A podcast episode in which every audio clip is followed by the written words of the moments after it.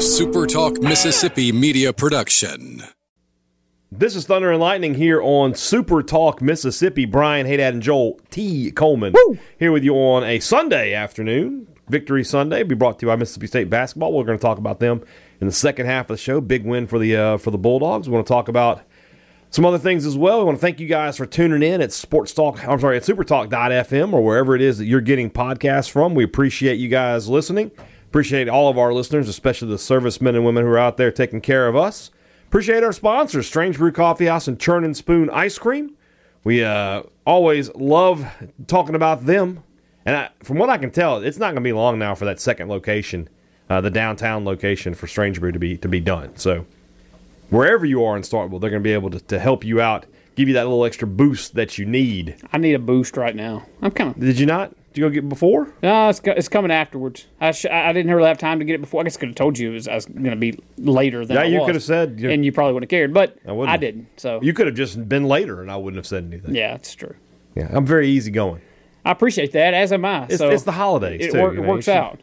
You should, uh, you know, you should uh, never, uh, you know, don't, don't, don't, don't, don't be that way during the We're, holidays. we're, we're the perfect couple. We just we don't, we, we don't have any sports teams in common though. no, but but we get each other. I guess. I don't know. You, it, I'm a pretty good Bob replacement. you Why? know. Why? Well, see, this is what you do. You do this all the time. You're not a Bob replacement. All right, this isn't the B and B show, and Joel Coleman just slid. This is a new show. We started. I started fresh. It's true. I don't. I don't look at it that way. But but but but in your mind, No. in your mind, No. there's this bar of Bob that No. I, I will forever be reaching for. no. And like I uh, said, as long as you're not over there scrolling Instagram while I'm trying to talk, I'm, we're, you're probably doing better. as long as the Braves aren't playing, I'm pretty well in tune. Exactly. Exactly. So we say all that to say that you should go to Churn and Spoon Ice Cream at Strange Brew Coffee House. You should also go to College Corner at either one of their two locations in the Jackson area by Ridgeland, uh, by the Fleet Feet, or by the Half Shell in Flowwood, and you can see their huge selection of MSU merchandise. You're running out of time, folks. Ten days away from Christmas morning. Don't don't have the wrong gifts under the tree. Have the right gifts. Have that maroon and white polo, that Adidas polo, the that, that hoodie, the uh, the stuff that your your family wants. Have it under the tree. You can get it at College Corner or shop online at collegecornerstore.com. Joel T, we are going to talk about uh, basketball in the second half of the show, but we're going to talk about a little football to start here. And what we're going to talk about is this.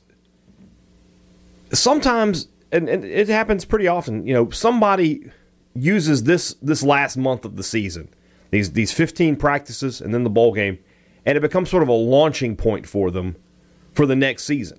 You know, uh, or somebody just comes out of nowhere and has a huge game. I think about Mark McLaurin. He, he's a good player for MSU, but forever remembered for th- three picks against Lamar Jackson. You know, you just have somebody who shows up like that every now and then. Right now, just looking at this roster and looking ahead, you know, thinking ahead to next season. The the obvious answer is Garrett Shrader. Yeah. So let's talk about him first, I guess. How important is this last month? How important is it? It, it looks like he's going to be starting. You you got to talk to Joe Moorhead on Friday. I had to fight the traffic. Cha- chaotic. Well, I had to fight it too, but somehow, some way, I guess I snuck in just before the barricades went up. I but- was literally, if I had taken one more lap around campus, I was going to snap. And I said, I, that, I could tell from the from the group message that you were on, I, on I was verge. like, I, I, I took one more lap, and I, when the cop, when the one of the cops like, we're blocking all roads towards the football building. That's when I said, I'm going home. yeah. And uh, I, I just I didn't get to talk to Joe, but you did, and he did say that Shrader is the number one quarterback right now. Stevens still not hundred percent. Yeah. I fully expect Garrett Shrader. Hearing that, it's been three weeks since they played a game. If Shrader, if Stevens isn't hundred percent, He's not going to be 100. percent this is going to be Garrett Shrader's game. How important is these last this last month of the season for him going into next season? Not just for this season, this season, but for going into next season. Well, I, I think it's really important, and you know, it may be bigger than just Garrett Shrader, though, in, in that. You know, you think back to 2013 and Dak's monstrous performance in the Liberty Bowl. Mm. That was big for him individually, but that was kind of the, to me anyway, and maybe some listening will disagree, but to me, that was kind of the first log on the fire of what became the 2014 season. Yeah. I mean, it, it allowed everyone to kind of get over the fact that you just had a six and six year. Um, you saw what Dak could do, and it kind of built into this momentum that that became the humongous snowball up downhill, however you want to say it, that that that just kept gaining steam and became 2014 when you when you rose to number one in the nation, and, and you you all know what happened that year. I think in much the same way, if Garrett was to come out and have a humongous performance against Louisville and Nashville, and State wins the game handedly, and Garrett has you know really good numbers and looks great throwing the football, and he looks good running the football, and all those things can kind of have some of the same effect that, that Dak had in 13. It'll kind of, I think, let people have a good taste in their mouth at the end of the season, despite all the ups and downs, much as much the same way as Liberty Bowl did six years ago. It, it can just kind of cleanse the palate a little bit from from what this this season was. I think it would be humongous because it, it would get everyone. I mean, I think every, everybody's kind of on the Garrett Shrader train anyway. Everybody thinks he's going to be really good, and he's got the personality and and everything to, to that people kind of cling to. But if he is to come out and and, and have a humongous day, I, I just think that everyone from Joe Moorhead to Bob and Bogachita, every single person in between will feel a lot better about about 2019 and get them a lot more excited for 2020. So I, I think it's more big picture, more so than just the 60 minutes of football that, that Garrett puts up for him individually. What's also, you know, sort of a if A then B kind of situation. If Shrader has a big day, it probably means in the passing game, one of the receivers had a big day. Yeah. So if it's not Deddrick Thomas or Stephen Guidry, who I, I wouldn't hold my breath on, uh, you got a chance for it to be a guy that's coming back next season, a guy like Osiris Mitchell, who started out so well and then completely just dropped off the map basically the last six games of the year. Is it important for him to, to sort of finish strong? Otherwise, you feel like you're going to go into the offseason thinking, what, what the heck happened to that guy? Well, I, I don't know that, you know, if Osiris comes out and has a huge day, I don't know that anybody's sitting back in their in their chair for the next six, seven months thinking, oh, we're good at receiver now. Osiris had a big game in the Music City Bowl. You know, yeah. I, I, don't know that anybody's no, I agree that. that. I agree that. I mean, there, there will still be concern, but it would it would absolutely be uh, a feather in, in, in his cap and at least maybe some sense of, of hope for everyone else that, that he could be a, a significant piece, at least, moving forward. I just don't know what state has an Osiris Mitchell. I still don't that's, know. That's I, I, have fair. no idea. You know, he, he kind of was on this upward trajectory, and it looked like he was going to continue on that upward trajectory through the first couple of games this year, and then it just kind of fell off a cliff, and yeah. he hadn't done anything much since. So, right and, and Osiris, I, I, really just don't know. You know, it, is there still a ceiling that he hasn't gotten to yet, or in like week two or three was that kind of his ceiling, and from then on it's, it's not going to get any better than that. It, it's it's really incredible how quickly he fell off. You know, he was having a really good year through the first four or five weeks of the year, and then it just it just went away. And he, I think he need, he he might be the player on this roster who needs the biggest boost going into the offseason. He, he needs something to remind him of what he was doing the first few weeks of the season. He needs to have some positive momentum because he hasn't done anything. He had the touchdown catch against uh, Arkansas. That was the only catch in the game. And since then, I mean, he just hasn't done anything. He he's to me is the one guy I want to see. And I don't, I'm at the point now where I'm not expecting six, seven catches for 100 plus yards. But to have four catches for 65 yards maybe a touchdown would would be good for Osiris Mitchell. You know, I don't know.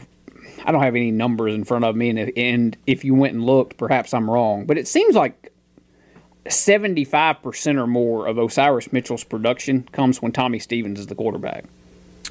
I mean, you're probably not wrong. I mean, it, it just doesn't seem like Garrett and Osiris had quite the, the connection that, that Tommy and Osiris did.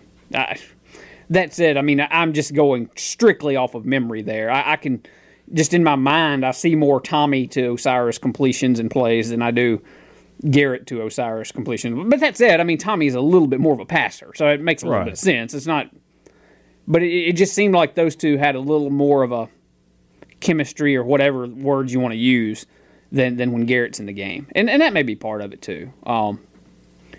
Because um, Tommy we heard him talk a lot back during the fall, even I mean before the season, about how he he and Osiris worked a lot together. I, I don't know that Garrett and Osiris didn't work together; they may right. have, but I know for a fact that, that Tommy and Osiris did. So it just kind of really seems The like those two, did seem tho- those two had a, a connection that perhaps Garrett did, and that that could be part of the answer as to why Osiris kind of fell off a little bit. Yeah.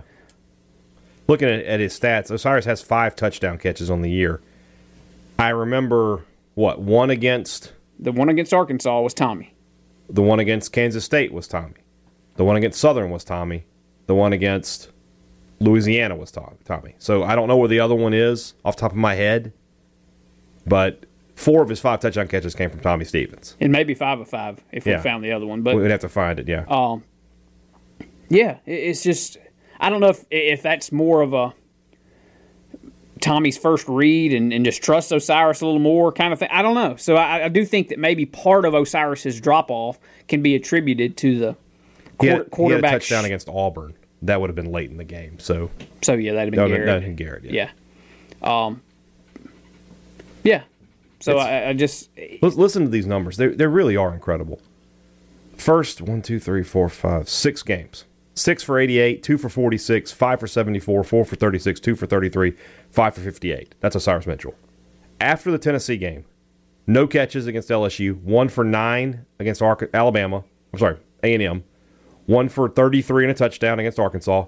Nothing against Alabama. One for six against Abilene Christian. Nothing against Ole Miss. I mean, that is he was on pace. He had three catches. He had 30 catches six weeks into the season. He was on pace for 60 catches. He was on pace for 700 plus yards. He was on pace for eight touchdowns. And he completely fell off. That to me, just looking at it, he was hurt and didn't say something. There's no way he just fell off like that.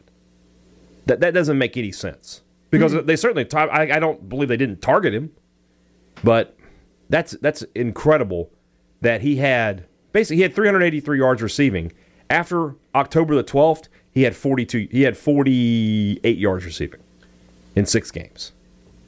Hit eight yards a game. I mean, if he doesn't catch a long touchdown against Arkansas, which was a hell of a catch, he only has two catches for 15 yards in the final uh, six weeks of the season.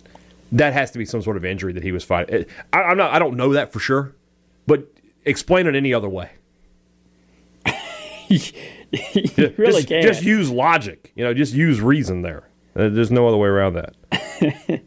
And, and I mean, when you when you when you add that up with the fact that Stephen Guidry dropped any dropped anything that that came his way, um, it just there's no wonder.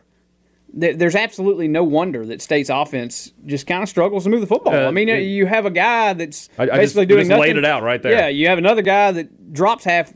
It's not Half. half, but it's, Half? It's, being it's half being generous. He, he drops a lot. Uh, no wonder State's not moving the football. Yeah. You know, it's Kylin and the run game or, or bust, which Is that's another thing to look at in this bowl game. Kylin's last game, and then Yeah. gosh, what happens to that running back room? But well, I mean, that's the kind of already talked about that. I don't think little we're going to find out anything about that because I think Kylin and Nick Gibson will get the carries because you want to win. Yeah, Defensively, is the answer easy as well as it Willie Gay? uh, yeah, or Marcus Murphy, Yeah. somebody like that to uh, who didn't get much action this year that could come out and, and really get you excited for what they could do for you next year. Mm-hmm. Um, I mean, that said, like with Willie, uh, he's one of the guys getting NFL draft grades. We did learn that on Right. Friday night and stuff. I mean, there's there's still a chance, I guess, that he could declare. Although I think that would sh- that would shock me if Yeah. he did. Yeah, it would. I mean, if if, you, if the grades come back and it's something that you can't turn down, I get Right. it. But I just I can't imagine that after only playing four games this year. I mean, I I guess I know that Mm-hmm. I think- scouts really don't look at that. There's other tools and things they look at, but, But at the same time, they might look at him and say, okay, this is a guy who was suspended for eight games this year. He got thrown out of another game. Uh, he's been thrown out twice in his career. They might tell him, like, look, your talent's great, but we want to see some maturity. You know, that might be, and I don't know how these grades work. Yeah. I mean, I think the grades are really generic. They're just like first round, second, third round, go back to school. But there might be some specific feedback that surely he can get, talk to his scout and be like, look, kid, you got all the talent in the world, but we want to see you as a leader. We want to, you know, and I don't know if that's the case or not. I'm just, it's just me. I might just be projecting what I'd like to see, but I don't know. For, for Willie Gay, though, State's defense was clearly better with those three, and it's not a surprise. Yeah. it's not a surprise that three starters Imagine- come back in and you're better. imagine that you put more talent on the field, your defense tends to be better. But you know, this is as much as Errol Thompson being team captain and everything. This is really feels like it's going to be Willie Gay's defense next year if he comes back. He's the best player. He's the best player defensively. and he's kind of have. the emotional leader too. I mean, just Yeah. the energy that he brings is is infectious. I mean, you saw that against Kentucky. Uh, you, you've seen it throughout his career. He, he's a he is a guy that you can kind of feed off of, and uh, so so yeah, I, I think you're right. Even if Errol's back, this kind of he's that vocal guy. You know, and I'm not saying Errol's not, but it kind of seems like Errol's a little bit more, a little more reserved. You know, I, I'm not in the locker room, so he, he could get up in, the grill and I not see it. But um, Willie's a little more out there with that personality, which is kind of what you were talking about. He needs to rein some of that in, you know, yeah, from a uh, you know getting out of hand standpoint. But right. but you're right. I could see him being the the, the, the guy to kind of be the focal point of that defense. So if he has a huge game, no, another he could do defensively kind of what Garrett could do offensively. Get, get you kind of feeling really good about where the defense stands. The other, there's two other defensive players I want to talk about. Cornerbacks. Uh, I guess really we're talking about three, but you know, with Cam Cam Dantzler's out, obviously, and, and Mari Smitherman has been out. So Jarrian Jones, Martin Emerson, Tyler Williams, want to go ahead and start seeing some, you know, who how that's going to work itself out. I'd like to see one of those guys, you know, get their hands on, on a pick. If that happens, that's the kind of thing, especially for those true those two true freshmen. That is something that can linger and take positive. You talk about taking a positive momentum. If Jarrian Jones gets a pick, you know, think about two years ago. Cam Dantzler is a redshirt freshman. What did he do in that game? He picked off Lamar Jackson. He springboarded from there into the starting lineup and became a guy who's probably going to be a top three round NFL draft choice. I think you have the same opportunity here for one of those one of those three guys, depending on just, just who is it, who is it going to be. Yeah, and uh, so it's so tough to kind of project turnovers. Yeah, you can't do you, it, You just yeah. can't. You you can't do it. But you're right from a, a confidence standpoint.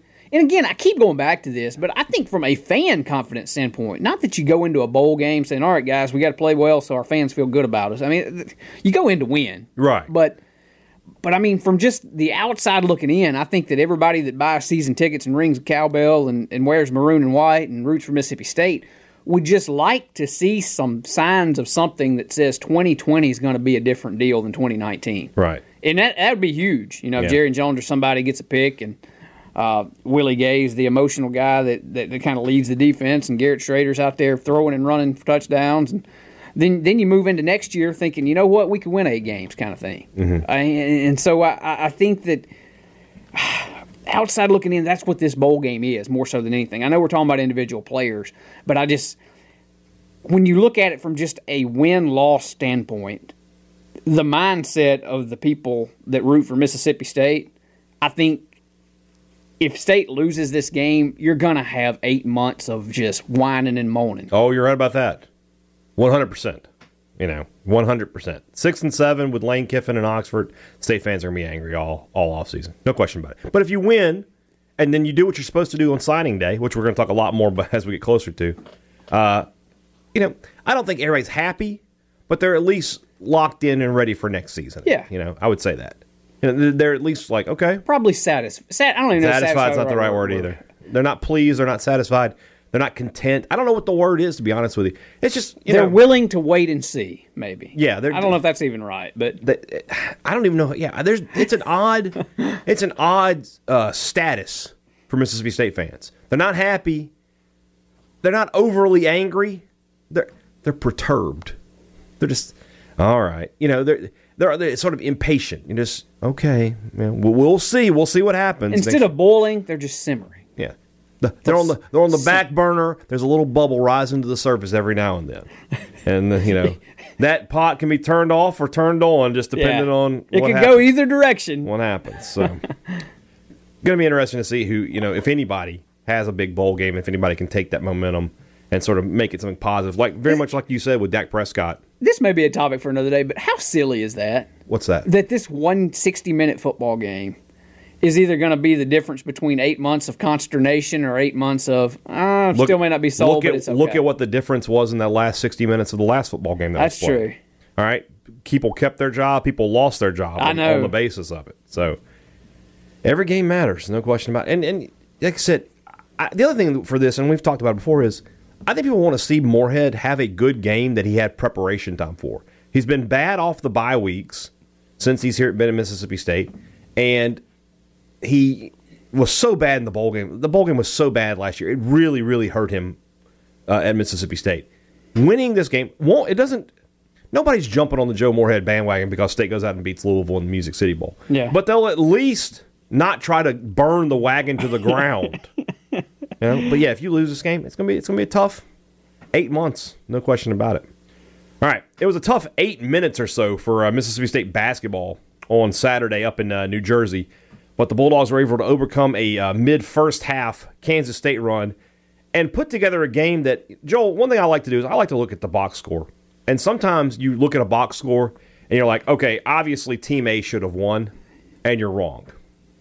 I don't look at this box score and think overly anybody should have won. And it, it doesn't lend itself to that. But when I look at it a little deeper, it makes me wonder how Mississippi State won. But they did. They beat they beat uh, Kansas State 66, 67 61.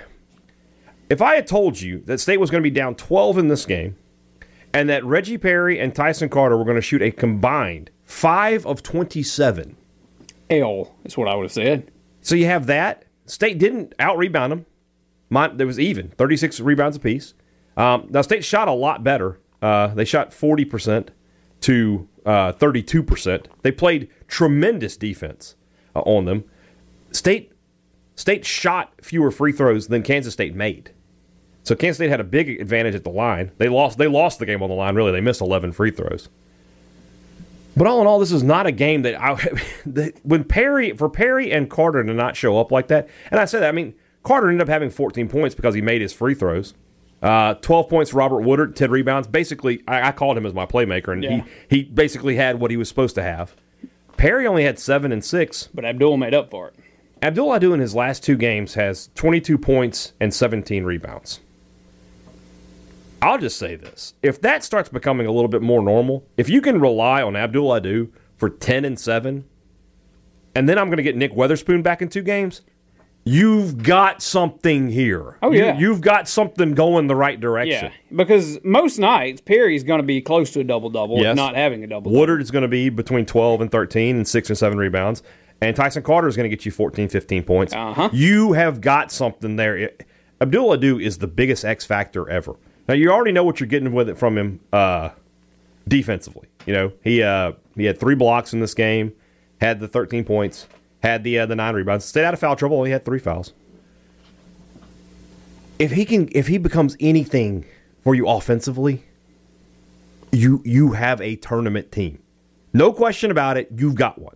Because when Nick Weatherspoon comes back, at the bare minimum, you're getting 10 points a game out of him. So, I mean, Molinar had eight in 21 minutes. Uh, DJ Stewart and Reggie uh, and Tyson Carter played a combined uh, 67 minutes. Okay, so take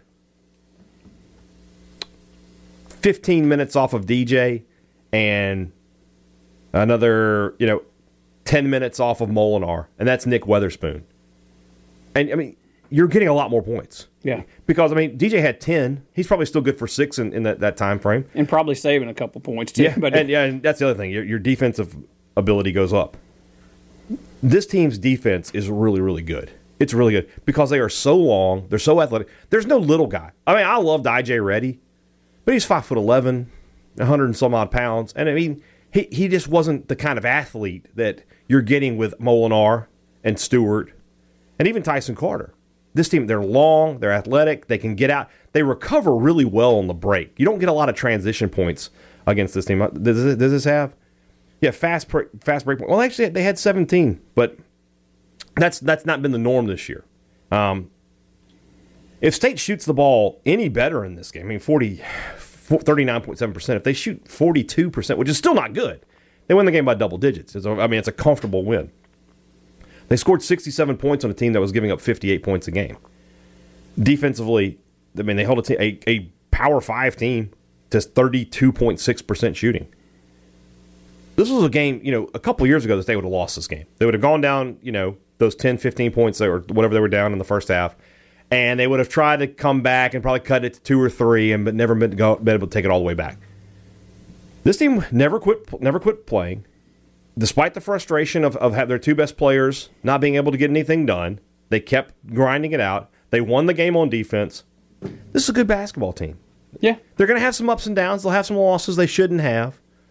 But by and large, right now, this is this is going to be an NCAA tournament team.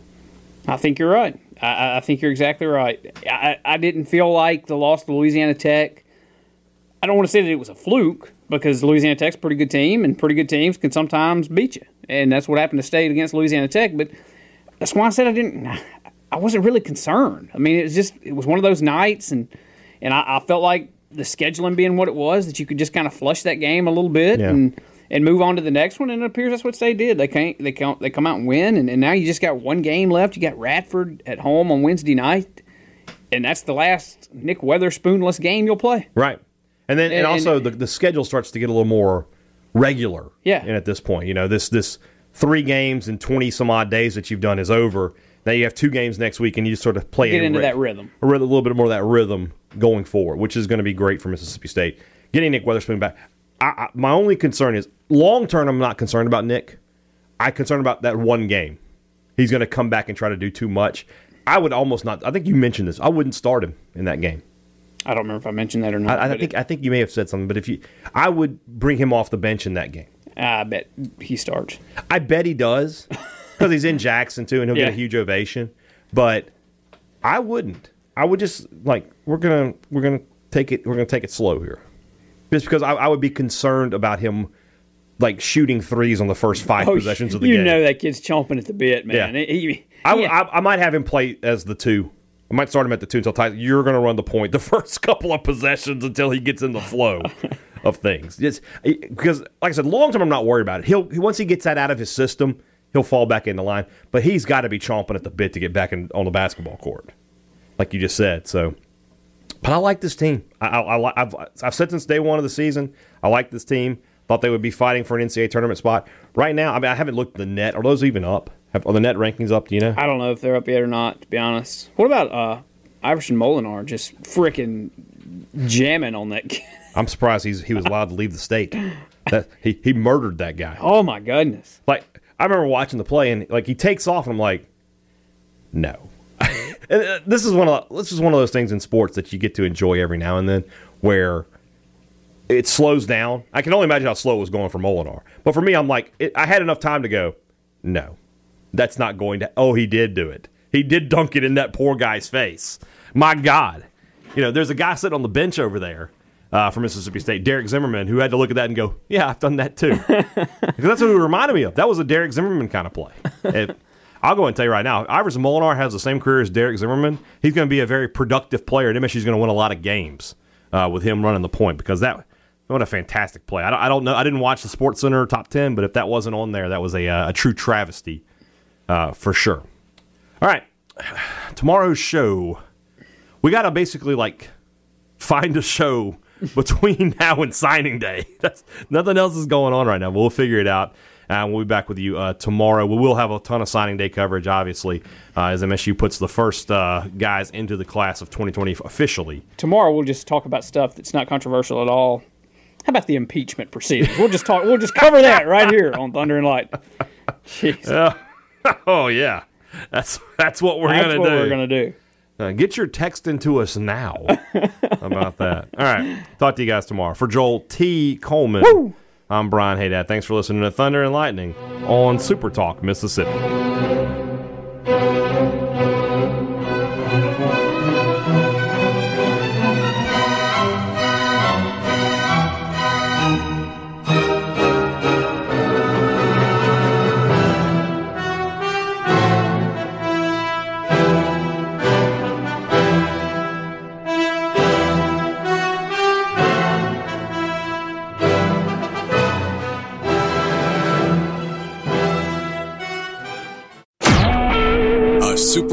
Mississippi media production.